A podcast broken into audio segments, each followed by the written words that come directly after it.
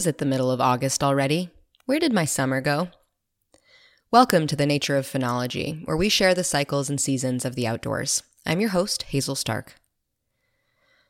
Driveways, ditches, and gravel pits.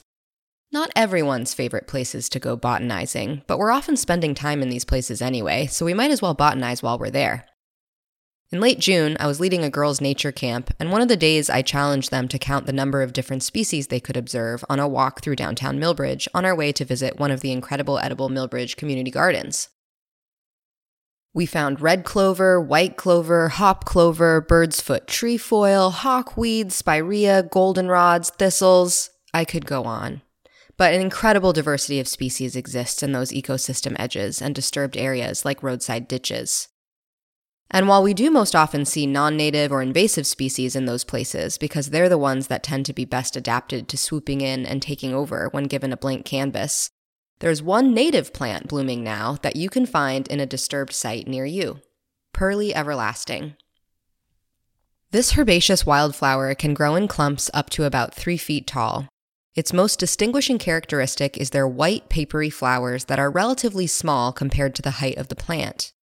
The long, slender leaves have cottony white undersides, and the stem is similarly covered with those woolly white hairs. Occasionally, the flowers have a musky odor. Pearly Everlasting, Anaphalis margaritaceae, is a member of the Asteraceae family, along with many other familiar plants like sunflowers, dandelions, and daisies. This plant family tricks us as what appear to be petals in most plants are actually individual ray florets, which are little flowers that are part of a larger flower head. And what appear to be the reproductive parts in the center of a flower are in fact disc florets. That's why we get so many seeds out of a sunflower. Each one comes from an individual floret within the larger flowering head. In the case of Pearly Everlasting, it has yellow disc florets in the center. Those white papery things surrounding the yellow center that superficially look like petals, but once you know it's an aster, you might think are actually ray florets, are yet another trick from the aster family.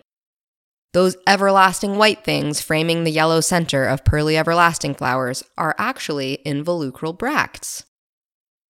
Now, before I lose you in the weeds of botany, look at this moment as an opportunity to expand your vocabulary. Involucral bracts also called phyllaries, are modified little leaves that surround the base of the capitulum, aka the cluster of florets in Asteraceae plants. That cluster of little green leaves right underneath a dandelion flower is the involucre, and the individual leaves are the involucral bracts or phyllaries. Seems totally normal because they look like little green leaves. But in Pearly Everlasting, those white not petals are the same modified leaflets, but they're woolly and white, not leaf like at all. These are the things that make it hard for me to come back inside. There's just so much cool stuff out there.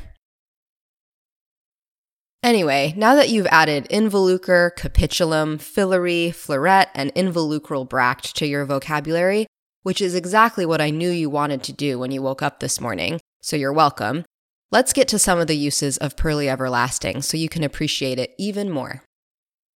The name everlasting comes from the fact that those white involucral bracts stay unwilted and fresh looking for a long time, even after the disc florets have gone by. This makes Pearly Everlasting ideal for dried flower arrangements. Beyond the beauty of these everlasting flowers, they have also historically been used externally to treat sores and burns and achy joints and muscles, drunk as a tea to ease rheumatism, and smoked to treat colds or as a tobacco substitute. So the next time you're outside, you could endeavor to find some blooming pearly everlasting.